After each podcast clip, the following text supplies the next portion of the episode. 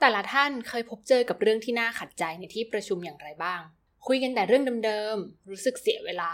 รู้สึกว่าไม่อยากฟังคนนั้นพูดเลย ถ้าคนนี้พูดทีรายยาวทุกที หรือประเด็นปัญหาต่างๆ มากมายนะคะ ที่สามารถเกิดขึ้นได้ในที่ประชุม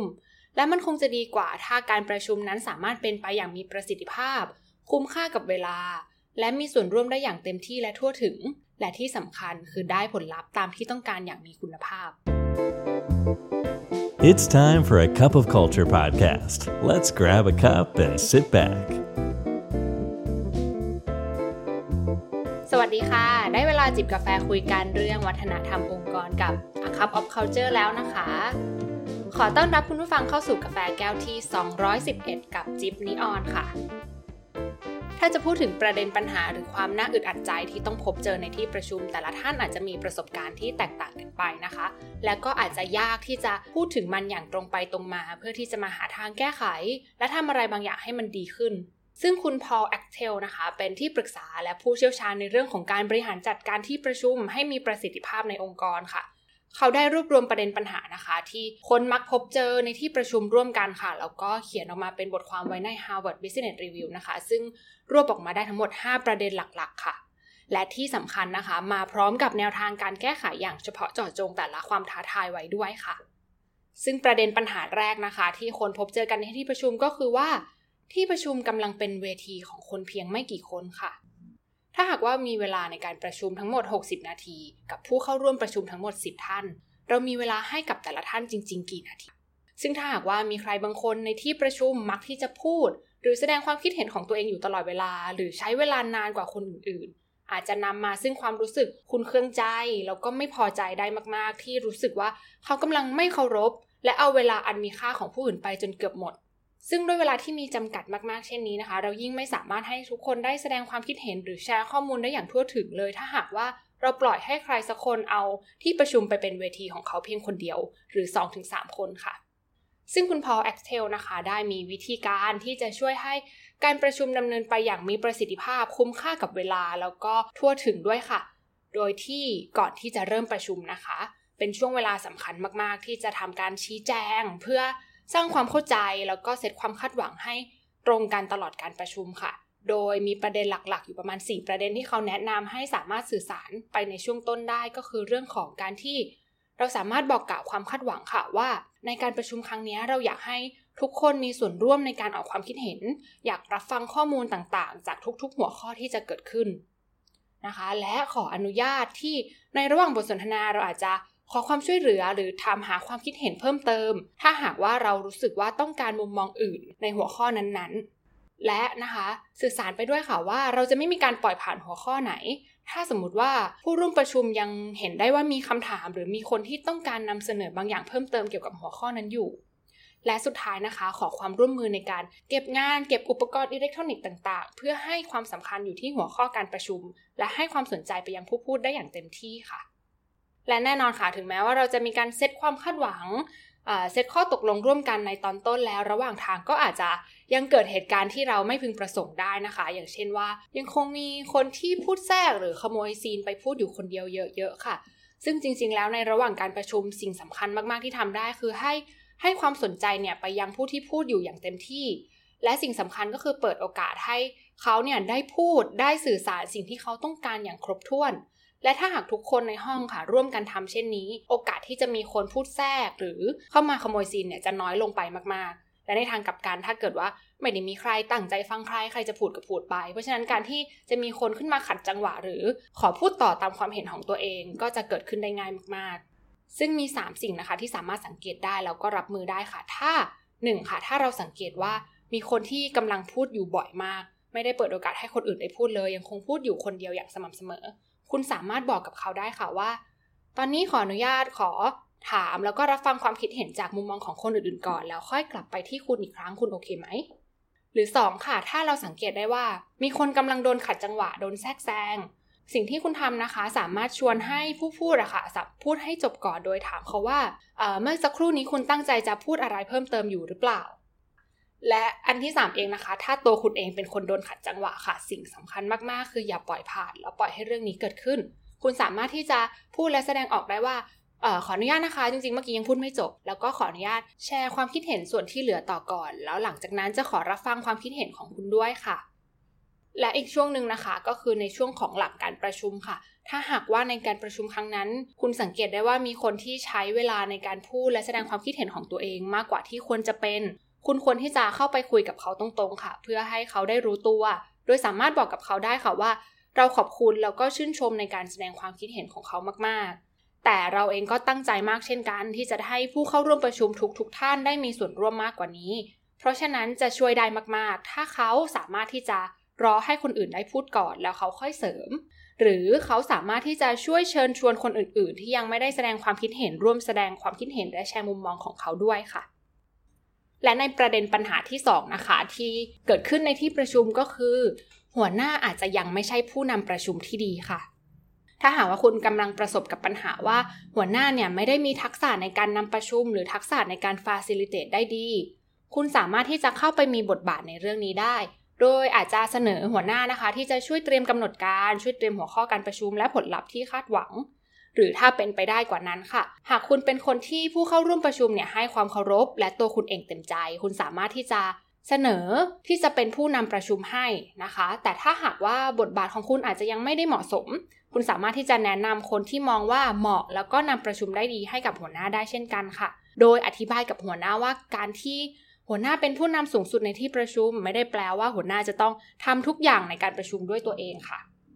และอีกสิ่งหนึ่งนะคะที่จะช่วยและเป็นประโยชน์มากๆ คือการตั้งคำถาม เพื่อแสดงความชัดเจนว่าอะไรคือผลลัพธ์ที่คาดหวังจากการประชุมครั้งนี้ และจะช่วยให้ผู้เข้าร่วมสามารถให้กับสิ่งเหล่านั้นได้อย่างไร อย่างเช่นค่ะ เมื่อช่วงเริ่มประชุมคุณอาจจะขออนุญาตแล้วก็ถามว่าในการประชุมครั้งนี้อะไรคือสิ่งที่หัวหน้ามองหา แล้วพวกเราจะรู้ได้อย่างไรว่าหัวหน้าได้ในสิ่งนั้นแล้ว และประเด็นปัญหาที่ 3 ค่ะ คือในที่ประชุมใช้เวลาไปกับการอัปเดตข้อมูลข่าวสาร และไม่คุยกันในเรื่องที่สำคัญจริง ๆ ค่ะ การใช้เวลา 10-15 นาทีในการอัปเดตข้อมูลข่าวสารในการประชุม 90 นาทีไม่ใช่ปัญหาค่ะ แต่การใช้เวลาทั้ง 90 นาทีในการประชุมเพื่ออัปเดตข้อมูลที่จริง ๆ แล้วอาจจะสามารถสื่อสารผ่านทางอีเมล คุยกันทาง Slack หรือช่องทางอื่น ๆ ได้ตั้งหาค่ะที่เป็นปัญหาถ้าหากว่าเรื่องสำคัญสำคัญไม่ถูกหยิบมาพูดถึงกันอย่างจริงจังในที่ประชุม อาจจะนำมาซึ่งปัญหาที่ลุกลามไปโดยไม่ทันรู้ตัว แล้วก็จะแก้ไขได้ยากขึ้นกว่าเดิม ซึ่งเรานะคะสามารถที่จะทำการสำรวจ และมองไปถึงประเด็นต่างๆ ที่จริง ๆ แล้วเป็นเรื่องสำคัญมากๆที่ถูกละเลย แล้วก็ไม่เคยถูกหยิบมาเป็นเรื่องที่ถูกพูดถึงในที่ประชุมกันอย่างจริงจังได้เลย ด้วยการลองตอบคำถามเหล่านี้ค่ะ จริง ๆ มีอะไรหรือเปล่าที่ทีมจำเป็นต้องพูดคุยกัน หรืออะไรคือสิ่งที่จะช่วยให้ทีมสามารถเริ่มทำงานได้ แล้วมีอะไรที่เป็นสิ่งที่ขัดขวางอยู่ หรืออะไรคือทีมที่จำเป็นจะต้องเรียนรู้ อะไรคือสิ่งที่ทีมจำเป็นที่จะต้องทำความเข้าใจให้ตรงกัน หรืออะไรคือสิ่งที่ทีมกำลังเป็นกังวลจนนอนไม่หลับอยู่ในช่วงนี้ การตอบคำถามเหล่านี้นะคะ ระหว่างที่ได้คำตอบออกมาอาจจะเริ่มเห็นว่าจริง ๆ แล้วมีประเด็นหัวข้ออะไรบ้างที่จริง ๆ เราควรหยิบมันมาพูดคุยกันเป็นประเด็นสำคัญในที่ประชุม และถ้าได้หัวข้อเหล่านี้แล้วนะคะ ให้ลองกำหนดค่ะถึงผลลัพธ์ที่คาดหวังของเรื่องนั้นๆด้วย และระยะเวลาที่ต้องการจะใช้ในที่ประชุมเพื่อให้บรรลุตามเป้าหมายแต่ถ้าหากเราหยิบไปใช้และทำได้ดีในการพูดคุยถึงสิ่งเหล่านี้ในที่ประชุมอย่างจริงจังสัก 1-2 ครั้ง 1-2 ประเด็นแล้ว เชื่อว่าเวลาที่ใช้ไปในการอัปเดตข้อมูล จะน้อยลงไปมากๆเลยค่ะ และประเด็นปัญหาที่ 4 นะคะ คือ ต่างคนต่างทำงานของตัวเอง สนใจสิ่งอื่นที่ไม่ใช่การประชุมค่ะ จริงๆ เราสามารถยอมรับได้นะคะ ถ้าหากว่าการเกิดสิ่งรบกวน การขัดจังหวะบางอย่าง เป็นเรื่องที่ไม่ได้เกิดขึ้นเป็นปกติประจำแต่ถ้าหากว่าเมื่อไหร่ที่มีการตอบอีเมล เช็คข้อความกันอยู่เป็นปกติ นั่นหมายถึงว่าเรากำลังทำลายความหมายของการประชุม และการมีส่วนร่วมของผู้เข้าร่วมอยู่ ซึ่งการที่จะสร้างพฤติกรรมที่พึงประสงค์ เช่นเดียวกับการสร้างวัฒนธรรมองค์กรเลยค่ะ คือการต้องเริ่มต้นจากข้างบน นั่นหมายถึงว่าผู้นำจะต้องเป็นแบบอย่างที่ดีมากๆ โดยเฉพาะในที่ประชุม ผู้นำจะต้องเป็นแบบอย่างในการแสดงออกทั้งภาษาพูดและภาษากาย ถ้าหากว่าผู้นำเองยังคงทำงานอื่น ตอบข้อความอยู่กับอุปกรณ์เทคโนโลยีต่างๆ ของตนเองในระหว่างการประชุมนั่นหมายถึงผู้นำกำลังสื่อสารไปยังทุกๆ คนว่าการประชุมนั้นไม่ได้สำคัญมากนัก และนำไปสู่การสร้างวัฒนธรรมในที่ประชุมที่เกิดขึ้นโดยไม่ได้ตั้งใจ ว่าพฤติกรรมเหล่านี้เป็นเรื่องที่ยอมรับได้และทำได้เลย พื่อที่จะหยุดพฤติกรรมเหล่านี้ไม่ให้เกิดขึ้นนะคะ เริ่มต้นได้ด้วยการสื่อสารตั้งแต่ตอนต้นเช่นกันค่ะว่า เราต้องการให้ผู้เข้าร่วมประชุมทำอย่างไร และมันสำคัญอย่างไร เช่น คุณสามารถที่จะบอกกับผู้เข้าร่วมประชุมได้ค่ะว่า เราอยากให้ผู้เข้าร่วมประชุมทุกคนให้ความสนใจ และมีส่วนร่วมกับการประชุมครั้งนี้อย่างเต็มที่ เพราะฉะนั้นนะคะ อยากให้ทุกคนช่วยรบกวนตรวจสอบเครื่องมือสื่อสาร แล้วก็อุปกรณ์เทคโนโลยีต่างๆ แล้วก็จัดการเคลียร์อะไรที่ยังคง อาจจะค้างคาอยู่ให้เรียบร้อยก่อนที่จะเริ่มประชุมค่ะ แล้วก็อาจจะปิดเสียงรบกวน เพื่อไม่ให้รบกวนผู้ประชุมท่านอื่น ๆ รวมถึงตัวผู้นำประชุมและตัวเขาเองด้วย และที่สำคัญมากๆเลยก็คือการมีส่วนร่วมของเขาสำคัญต่อตัวเราเองสำคัญต่อเพื่อนร่วมประชุม และสำคัญต่อคุณภาพการประชุมครั้งนี้มาก ๆประเด็นปัญหาที่ 5 นะคะ คือการคุยเรื่องซ้ำๆ เพราะว่าไม่เกิดอะไรขึ้นหลังจากที่ประชุมเสร็จค่ะ ถ้าหากว่ามีประเด็นปัญหาที่ถูกยกขึ้นมาพูดคุยกันในที่ประชุมแล้ว แต่ว่ายังไม่ได้รับการแก้ไข สิ่งเหล่านั้นยังคงเกิดขึ้นอย่างต่อเนื่อง ยังไม่มีอะไรเกิดขึ้น สิ่งสำคัญเลยค่ะ ที่การหยิบปัญหาขึ้นมาคุย คือเราจะต้องมั่นใจว่า มีการกำหนดแผนการและขั้นตอน พร้อมกับผู้รับผิดชอบที่ชัดเจน ว่าจะมีอะไรเกิดขึ้นบ้างหลังจากนี้ ตั้งแต่ในที่ประชุมเลยค่ะเพื่อให้สามารถเกิดการลงมือทำได้ทันทีหลังจากออกห้องประชุมไป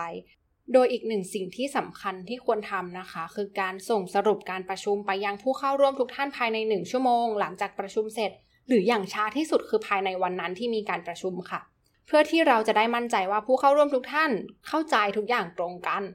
และต้องมอบหมายให้มีผู้ติดตามอัปเดตความคืบหน้า เพื่อที่จะทำการ อัปเดตติดตามผลไปยังทุกๆ คนว่าการดำเนินการเนี่ยเป็นไปอย่างไรแล้ว และมีความคืบหน้าอยู่ที่เท่าไหร่ ซึ่งจริง ๆ แล้วความคืบหน้าของงานควรอยู่ที่ 85%ค่ะ แต่ถ้าหากว่ามันน้อยกว่านั้นให้พูดคุยกับทีมทันทีค่ะ ว่าตอนนี้มันเกิดอะไรขึ้นอะไรทำให้เขาไม่ได้ดำเนินการในส่วนนี้ และจะทำอย่างไรเพื่อที่พวกเขาจะกลับมาโฟกัสแล้วก็ดำเนินการต่อได้อย่างมีประสิทธิภาพค่ะและนี่ก็คือประเด็นปัญหาทั้ง 5 ประเด็นค่ะที่เกิดขึ้นในที่ประชุม ซึ่งจริงๆ แล้วเราอาจจะไม่สามารถที่จะขจัดปัญหาทั้งหมดนั้นให้หมดไปได้ค่ะ แต่สิ่งที่เราทำได้คือสามารถที่จะลดโอกาสในการเกิดสถานการณ์เหล่านั้นให้น้อยลงได้ และอย่าลืมนะคะ ถ้าหากว่าเรากำลังเป็นคนหนึ่งคนที่เดือดร้อนหรือประสบปัญหา จากความท้าทายใดความท้าทายหนึ่งอยู่ อย่าลืมว่าเราเองก็เป็นหนึ่งคนที่สามารถมีอิทธิพล และสร้างการเปลี่ยนแปลงในห้องประชุม ให้มันเกิดขึ้นไปในทิศทางที่ดีขึ้นได้ ด้วยการเลือกที่จะพูดถึงประเด็นปัญหาดังกล่าว และสิ่งที่เราคาดหวังอยากให้เป็นอย่างตรงไปตรงมาและจริงใจ พร้อมกับเป็นแบบอย่างที่ดีในการปฏิบัติตัวในแบบที่เราอยากเห็น และอย่าลืมนะคะ ไม่ว่าเราจะตั้งใจหรือไม่ก็ตาม วัฒนธรรมองค์กรก็จะเกิดขึ้นอยู่ดีทำไมเราไม่มาสร้างวัฒนธรรมในแบบที่เราอยากเห็นกันล่ะคะสำหรับวันนี้กาแฟหมดแก้วแล้ว สวัสดีค่ะ And that's today's cup of culture. See you again next time.